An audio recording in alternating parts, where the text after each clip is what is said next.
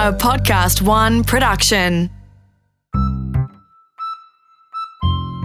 Hi, I'm Rosie Waterland. This is Mum Says My Memoir is a Lie.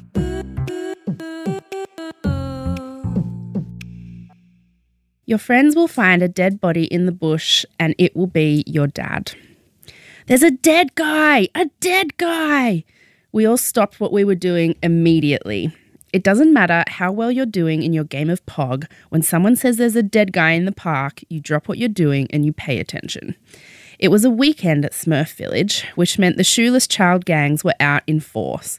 We pretty much spent days off school just roaming around, teasing people who lived in the apartments and playing whatever Rhiannon had dictated was the cool thing to be playing that week.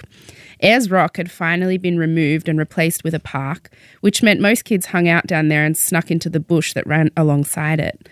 But Rhiannon had decided on Pog that day, so I was sitting with her in our driveway, along with Nina, who didn't own any Pogs but took whatever chance she could get to escape a house filled with 27 Guatemalan relatives. Since Rhiannon had unusually allowed me to participate in her game in a way that so far had nothing to do with torturing me and or decimating my dignity, I obviously proceeded to self-destruct in a spectacular fashion. I was always so desperate to play with the cool kids, but once I got there, I had very little concept of how to keep my shit together. I started trying to convince the girls to help me produce a play I was writing about homeless kids who survive by stealing cups of noodles from the supermarket.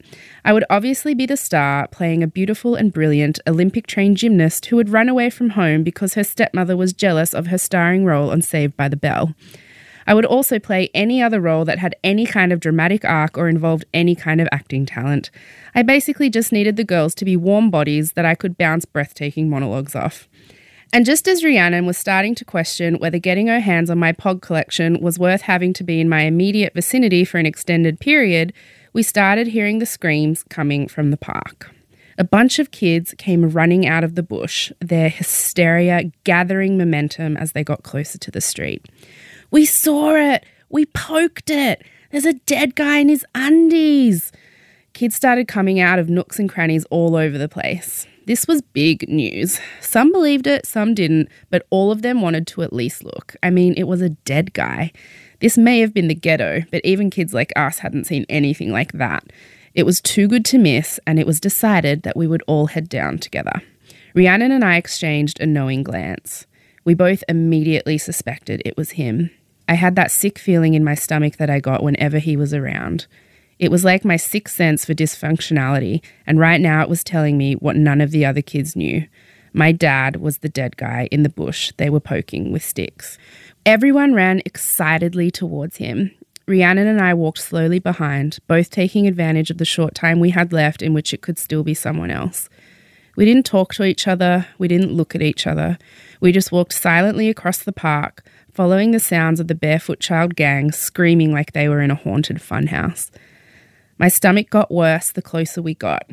By the time we caught up with the gaggle of kids, their excitement had reached fever pitch, and my stomach had turned to poison in my body, a poison made of unrelenting toxic butterflies.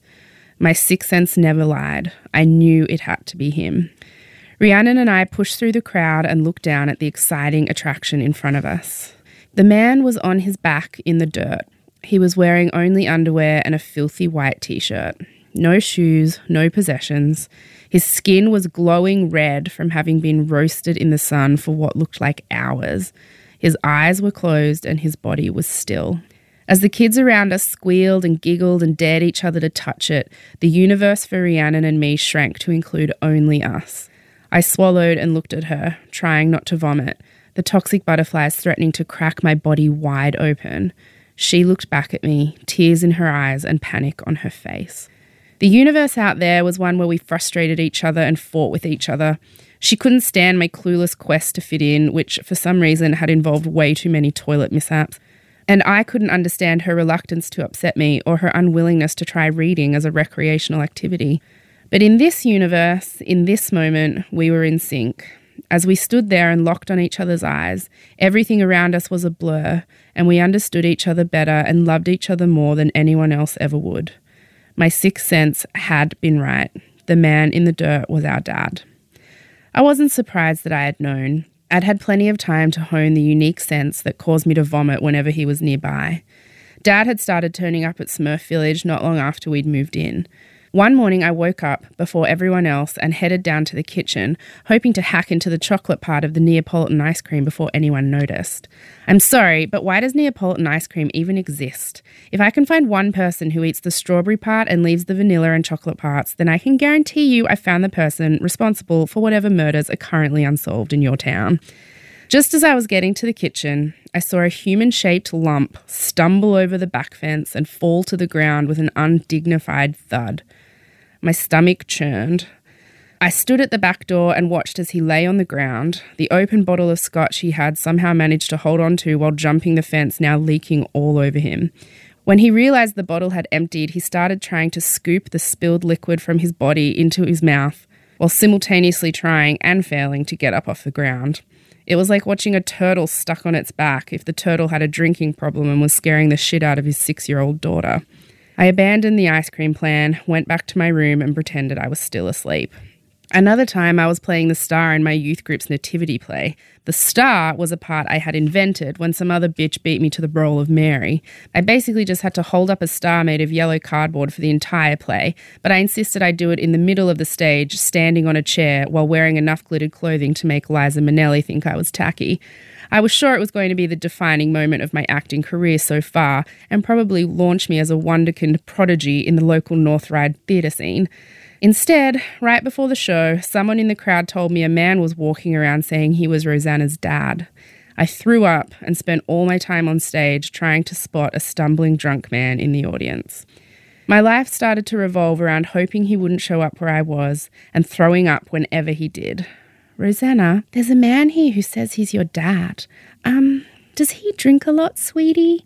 Was the kind of sentence that sent my body into total lockdown. My stomach would drop, the toxic butterflies coursing through every inch of my veins. My brain would swirl and my breathing would slow until my body was no longer made of blood but millions of poisonous pairs of wings. Then my stomach would make an executive decision on behalf of my brain, which by that point had usually decided it couldn't deal and was going to sit this one out. The toxic butterflies would be very suddenly and very forcefully ejected which really just means I would vomit violently, usually all over myself, but often on whichever unfortunate person happened to be standing in my pretty impressive projectile range.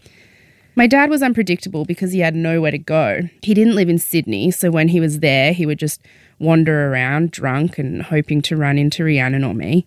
Home for him was actually still in Tumut, exactly where my mum had left him a couple of years before.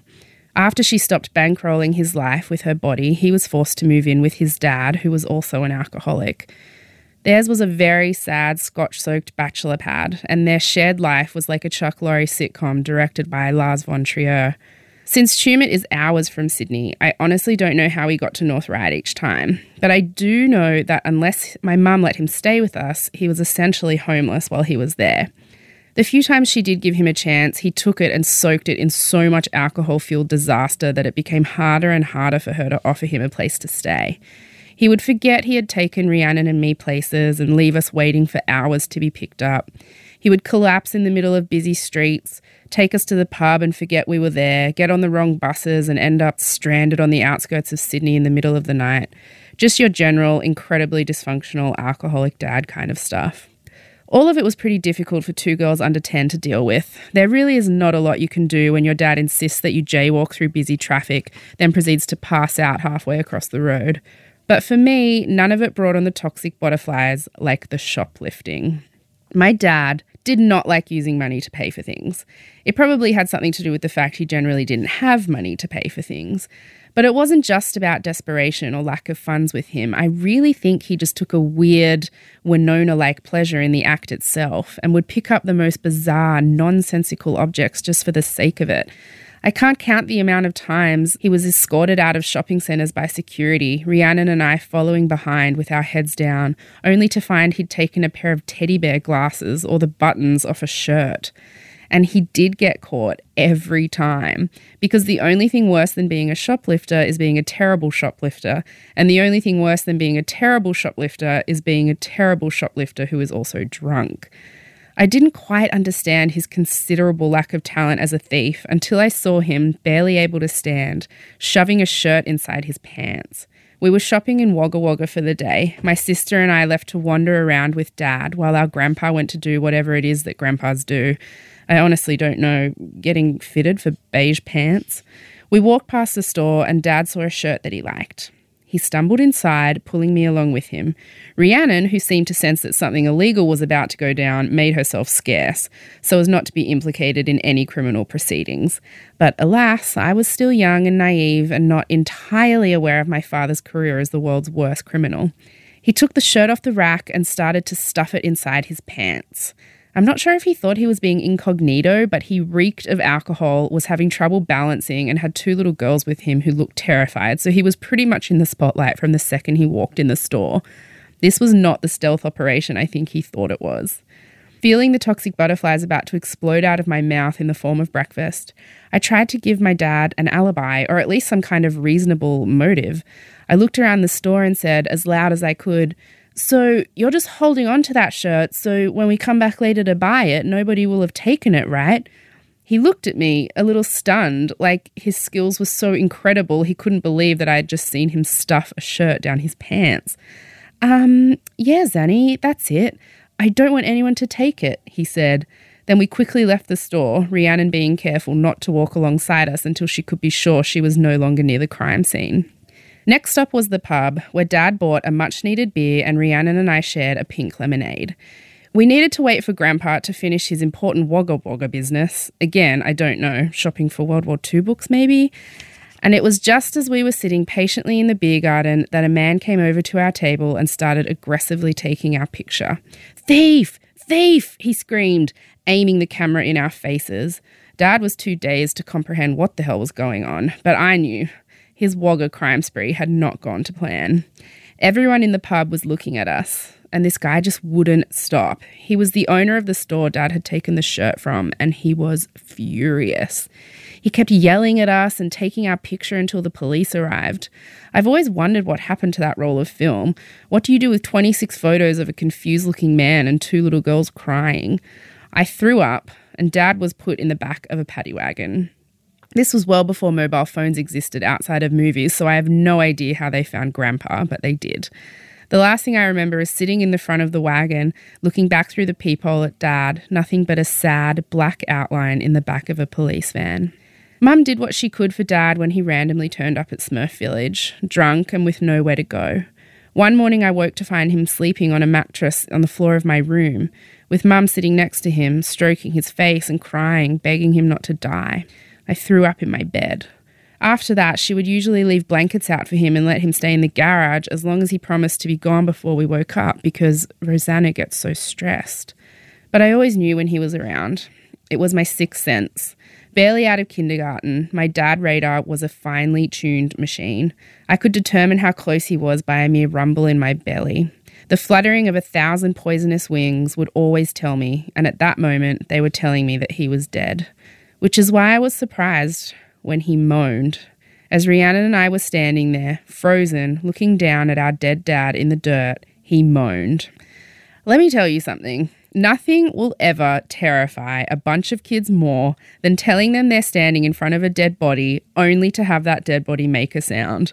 For all their tough talk and gangster bravado, I've never seen 25 kids run away faster than they did when my dead dad started moaning in the dirt. He was alive, obviously, very, very drunk, but alive.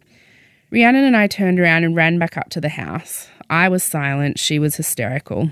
She told Mum, who called an ambulance. When it arrived, it felt like every human being in northwest Sydney came to watch the spectacle. As two paramedics walked him to the gurney, a kid came running out of the bush with a plastic bag. It was Dad's stuff. The kids, a lot less terrified now that it was just some drunk guy and not a zombie, chased the ambulance as it drove up the hill and out of our compound. And once it had disappeared into the distance, everyone just kind of dispersed and went back to what they had been doing. The excitement was over. The man in the dirt was gone. I went to the bathroom, put my head over the toilet, and pushed every last toxic butterfly out of my stomach. That's that one, Mama. How do you feel listening to that one? That's quite exhausting for me to read, to be yeah, honest. quite. It's, it's very sad, really. Do you remember that day? Yeah. Yeah, I remember ringing the ambulance. I mean, I didn't go over and look at him. Didn't you? They were having him in hospital a few days because he basically had a heat stroke, you know. Oh, well, after they found him in the bush. They had him for a couple of hours and discharged him. Yeah, of course they did. They just thought he was a drunk man. Didn't give him any help. He or was anything. bright 'Cause red. he's like really fair and freckled. He's Redhead. Got, yeah, he's, I've got his complexion. I've never seen anybody oh as my. red as that. He had heat stroke. It was so bad. And he Yeah, was, that's right. where were his clothes? He was literally wearing a white t shirt and like white and like cotton, you know, like not boxer shorts, but like sh- underwear shorts that dudes wear. I don't know because he didn't usually. Where were his clothes? he usually kept his clothes. Oh, I don't understand how he ended up there. And we kids were poking him and he oh wasn't waking up. It was like, Yeah, the dead guy. yeah, the dead guy. He looked dead. I thought he was dead. Me and Rhiannon thought he was dead. And then he just had that. This kid came running out with a plastic bag that had, I don't know what it had in it. Maybe his wallet. I don't know what was in it. But I remember the kid had found the plastic bag filled with his stuff. And then, yeah, and then um, I remember all the kids chasing the ambulance up the hill because it was like this Oh. really exciting thing that had happened. And then I don't remember you ever telling me what happened after that, but he got Well, they he got discharged him. discharged two hours later. Well, yeah. And then Same- where did same he day? Where did he go? Back to our house. Yeah, I think so. Do you remember how upset we were, Yeah, or if we were upset? yeah. I used to just go really quiet. Rhiannon used to get really upset. Yeah, Rhiannon always was the one to show her emotions a lot more than you. You were just too young. You didn't really know what was going on. Yeah. Or how to deal with it. Was it hard when he started showing up? Yeah, very hard. It was because he didn't just like turn up. It was because your grandfather went over to Perth to visit family and locked him out of the house basically. Oh, I didn't know that. Yeah, and then they they actually put him in a halfway house. Where? I don't know, in Sydney somewhere. He was in a halfway house, but it was dry. You weren't allowed to drink. so, Ah. of course, He wouldn't have lasted he there. broke the rules and, and he was ejected or, you know, evicted. Yeah, from the halfway house. And your grandfather was, I think, away for a number of weeks. so he just locked him out of the house. Tumut. because he, he didn't trust him to stay in the house. So where was he meant to go? Well, he got him into this halfway house. But he knew he would drink. Yeah, no, I know. I mean, they drank together, for goodness sake. Yeah. I mean, they were like big drinkers together, codependent together, those Yeah, two. they were. Oh, my God. So Lord. then was dad homeless? Yep. So if if this was just while grandpa was in Perth, did all this just happen over a, a specific period of time? yeah. Because See, to me, I just remember it happening all the time. No, no, that was because your, your grandfather was away for a number of weeks. I think it's because, you know, a lot of my memories from my childhood, uh, this kind of stuff, and they've dominated my memory so much that I feel like this kind of thing was happening all the time. No. Like, I don't remember other good things. No, it wasn't happening all the time. Yeah. I remember him turning up at my school a lot. Made me really nervous. And once my teacher could tell he was drunk and she didn't want to let me go with him, and he got really angry. Yeah, he must have turned up without telling me. Yeah, He, he, obviously he knew. would've. He obviously knew where you went to school, and he's obviously just taken it upon himself to go there. Yeah, he Terrible. did. God. How Was it embarrassing for you? Yeah, very embarrassing. I mean, at Smurf Village, most of the people who lived there had pretty. Everybody had a dad like that, or like someone in their family. Yeah, like I that. know, So we weren't unusual there, but still, he was known around Smurf Village as this guy who just randomly turned up all the time, really drunk. Yeah. And like when I saw him, when I snuck down to the kitchen early that morning to get ice cream and I saw him climbing the fence into our backyard, we lived in between other houses. Yeah. So that means he had climbed into other people's backyards to then get into our do- yard. I don't understand why he'd do that. Maybe he was hoping the back door, the sliding door would be open. Yeah, I think so. Because Gosh. you had met Taylor's dad, Phil, and you Phil, were da- yeah. you were newly dating him, and Phil hated dad. Yeah, and that made it awkward. That made me really nervous. Yeah, yeah. No, it was really hard, and yeah, Phil didn't like your dad at all. He never did. From the outside, though, you can see why. Oh yeah, no, I can understand why. I don't think it was just the fact that he drank. He just didn't like your dad. Did you still love dad then? Yeah. Like romantically? No, not really. I just loved him. Why? He sounds like the worst. I don't know because be there, there was so I many. don't understand why. No, there were so many fantastic things about your father. Like what? Well, he was very intelligent. He was like funny, sensitive, I mean, all those kind of things. Mm. But yeah, he had a very cruel sort of side to him. Mm. But yeah, I loved your father. Broke my heart when he died. Yeah. Did he ask? Was he trying to get you back when he was coming to he- Smurf Village all I the think, time? Yeah, I think he always was hoping that we would, we'd get back together. He never really gave up hope, even until he died. Are you sad? Yeah. You're um, you always get really teary when you talk about dad dying. Do you want to stop? Yeah, we can stop. Are you all right, Mum? Yeah. I'm not teary. I just have um, my eyes are leaking from my snotty head. Sorry. That's all right. It was like last week when I was thinking about Kate. Yeah. Just a bit of a softie. Did you know he was um, like? Did you think he was gonna die soon?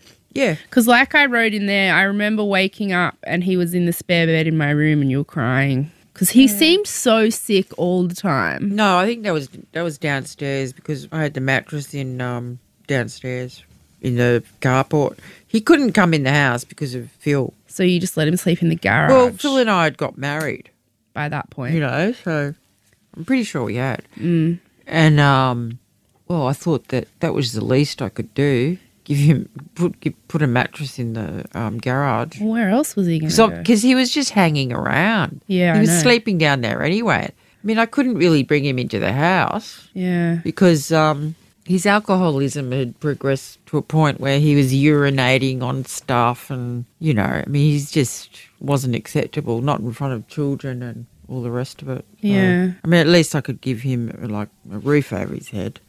I mean, not not a proper The roof like a house, but yeah. Do you remember when he used to leave us places? Me and yeah. Rhiannon? Oh my gosh! I got home one afternoon because I had it like I had a job and I, and I was looking after couple of little kids, Yeah. and um, so I, I came home, and your father had decided to take you out. I, kn- I mean, I knew he was taking you ice skating. At you know, yeah, Macquarie wasn't very far away. Yeah. And um, anyway, I got home from finishing my work, and he was lying on the lounge snoring, out cold. And we weren't there. No, you weren't there. Where said- were we? I said, Tony, Tony, I woke him up. And where are the girls? And he just he went he left us at Macquarie. He'd forgotten Yeah. that he took you ice skating. He left you there and got home. And was so drunk. Oh my God. We always believe it. We always knew, though, like- Seriously. I never wanted to go with him by myself anywhere. And this is something that still pisses me off to this day that you left us alone with him all the time because it was scary. And when he like used to take us to Macquarie or whatever, I was so nervous the whole time, like to the point where I write I would throw up. And like you knew if he said, "Oh, I'm just going somewhere," or "I'm just going to the bathroom," you like you knew he was going to get alcohol and that he probably wouldn't come back. That he'd probably forget. no, I, I, I thought he'd be all right with you. No, mum. I wouldn't have. No. I wouldn't have let. No, I wouldn't have let you go with him if I thought that was going to happen. Come on, Rosie. But you did, Yeah, and it always happened. it didn't always happen. And That's- like we were always, that was the only incident I am aware of where he left you somewhere. and we were always getting kicked out of Macquarie because he stole stuff. I did. I wasn't aware of that. That was so embarrassing, and he thought he was so stealth, and But you wasn't. girls never told me about that. didn't we? You might have mentioned it once that you had to go in with your dad in a police paddy wagon or something. That was in I Wagga. That was in Wagga Wagga. I don't know. But at Macquarie, Macquarie Centre never called the police, but it was always security that kicked us out. And he always stole the randomest stuff, and it was always for you. It was always presents for you. It was like little boxes or those glasses for one yeah, I of your think I've still got those boxes. Like he would always take stuff. And then I remember once it was like your birthday or Mother's Day or something, and he said he was taking us shopping to get you presents. And he took us to the shop and made me and Rhiannon each pick what we wanted to get you, and then told us to go wait outside because he ah. because he was going to steal it. But he he did it properly that time. Because I remember we gave you those presents. I gave you that little shoe that had smelt like potpourri, and you still have it. Dad stole that ah. from Macquarie Centre. Hmm.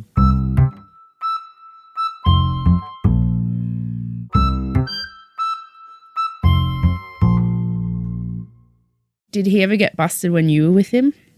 No. No. I'm surprised that he didn't do it around you. Yeah, I mean, he did.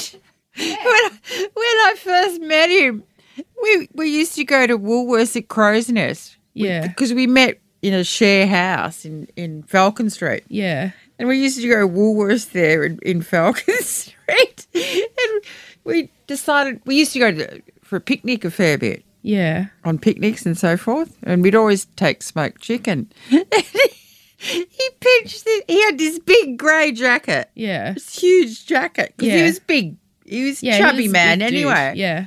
Anyway, yeah, he used to, he, he'd put it on the inside of the jacket. And A whole chicken. Yeah. Well, smoked chickens, whole smoked chickens aren't that Yeah. aren't yeah, that yeah, big. But you know, he'd actually put it under his arm and hold it there, and actually walk out with his smoked chicken and all this little things of lumpfish roe or caviar. You know, the little So ones in the jar. romantic. Yeah. So yeah, he did that. Yeah, he did that once. Once, as if. No, as if he didn't do it all the time. No, all right, he you did. liar. He took he took a smoke chook or two from Woolies there. Um. oh no. So you knew he did that. Yeah, I knew he'd done that. That was food. I guess. He used to do actually whenever we went to Woolworths, um, he would steal caviar for Rhiannon because Rhiannon really loved it, and pate for me because I really loved pate. Yeah. But I didn't know. I don't remember. Think. I don't think I knew he was stealing it then. But he definitely couldn't have afforded it. The little luxuries Yeah. that he couldn't afford. Yeah. That's what I never understood about Tumut. Also, what I still don't understand. so much Yes, he did, Mum. He did, Mum. He did. You don't think that he did, but he did. I mean, you, me, and Rhiannon used to go stay with him in the school holidays. Isn't there an expression about Which- pooping in your own nest? Don't do it. Mum, it. I'm trying to tell you something really Sorry, serious. sorry, sorry. You used to send us there for the school holidays, which I still cannot believe. you- no, I didn't do it that often. I'm sorry. You did though. No, I didn't. Well- and then I went, and you know that I said you weren't allowed to go there when I found out what happened to your grandfather. But anyway, Some of the most vivid and traumatic memories of my childhood are from having to go and stay with him and Grandpa in the school holidays. well, you never said anything to me. And- I, I was unaware until I was informed.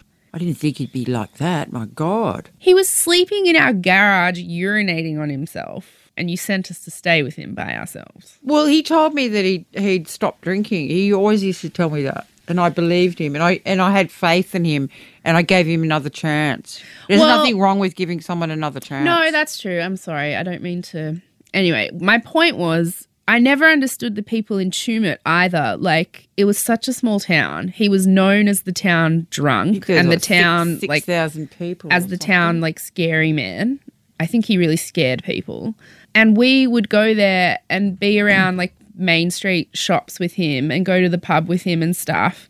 And nobody ever did anything. There was like these two little girls with this man who could barely stand up. And he used to collapse on the People- street no, he actually collapsed on the street sometimes. people do not want to get involved. It's like I they're can't blind. They believe that. can't. They can't see it. They just ignore it. That's I what it's like. I cannot believe that. Plus, the trouble is, your grandfather was an upstanding citizen. In places like that, school teachers, especially principals, yeah. police, are really high up in the community. Yeah. and they wouldn't dare have said anything about your father.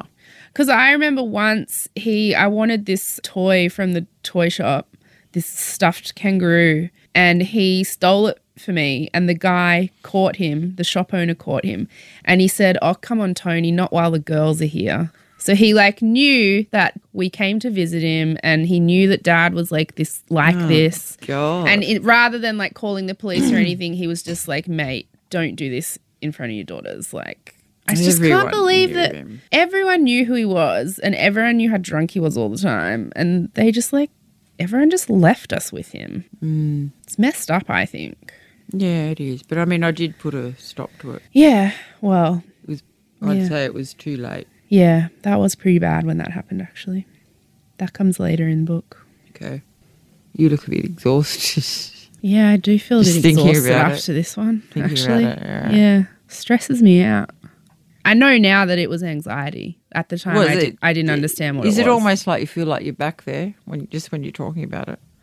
Um, yeah. Well, I mean, that was the problem with writing the book because I have PTSD, and you know, I've been seeing the same psychiatrist now for fourteen years. So, like, I've It's a long time. yeah, I know. So I've you know been dealing with it since I was seventeen, but.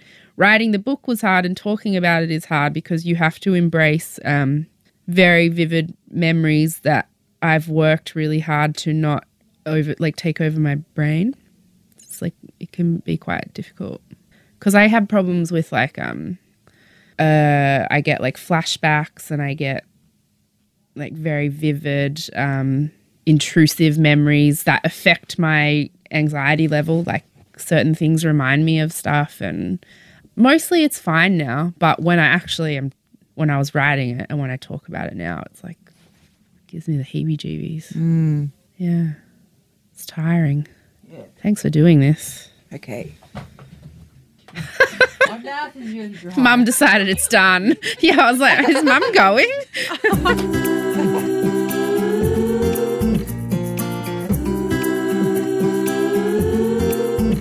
In the next episode, can we talk about the Mormonism, please? Yeah. Why were we Mormons? Because I wanted to What know. happened? You know why? Did they just knock on the door? yes. Is that what you happened? know why? Why? Because they used to mow my lawn. That's why. What? Why They did used- they mow your They, lawn? they do all these odd jobs for you. Are you serious? Yeah, I did. I joined because I wanted my lawn mowed. That's genius of them and of you. But then we got sucked into it.